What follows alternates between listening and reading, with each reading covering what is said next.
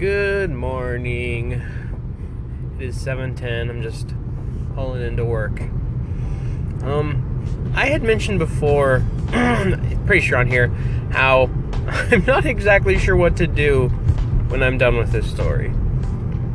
And I'm still not exactly sure, but I think I know what I'm gonna do once I'm finished with chapter one, which hopefully will be before the next two weeks. um, because this isn't the only story in my head.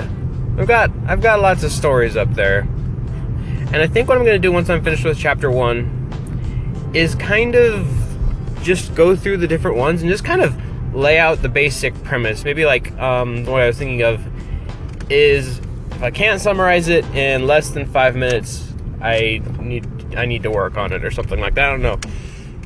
Basically, just just get a basic plot outline for all of them, just because I have a lot more in my head, and while doing this is nice, sometimes it's nice to take a break and think of things other other th- creatively. Eh, think of other things in a creative aspect, because you know maybe that'll help me with this one.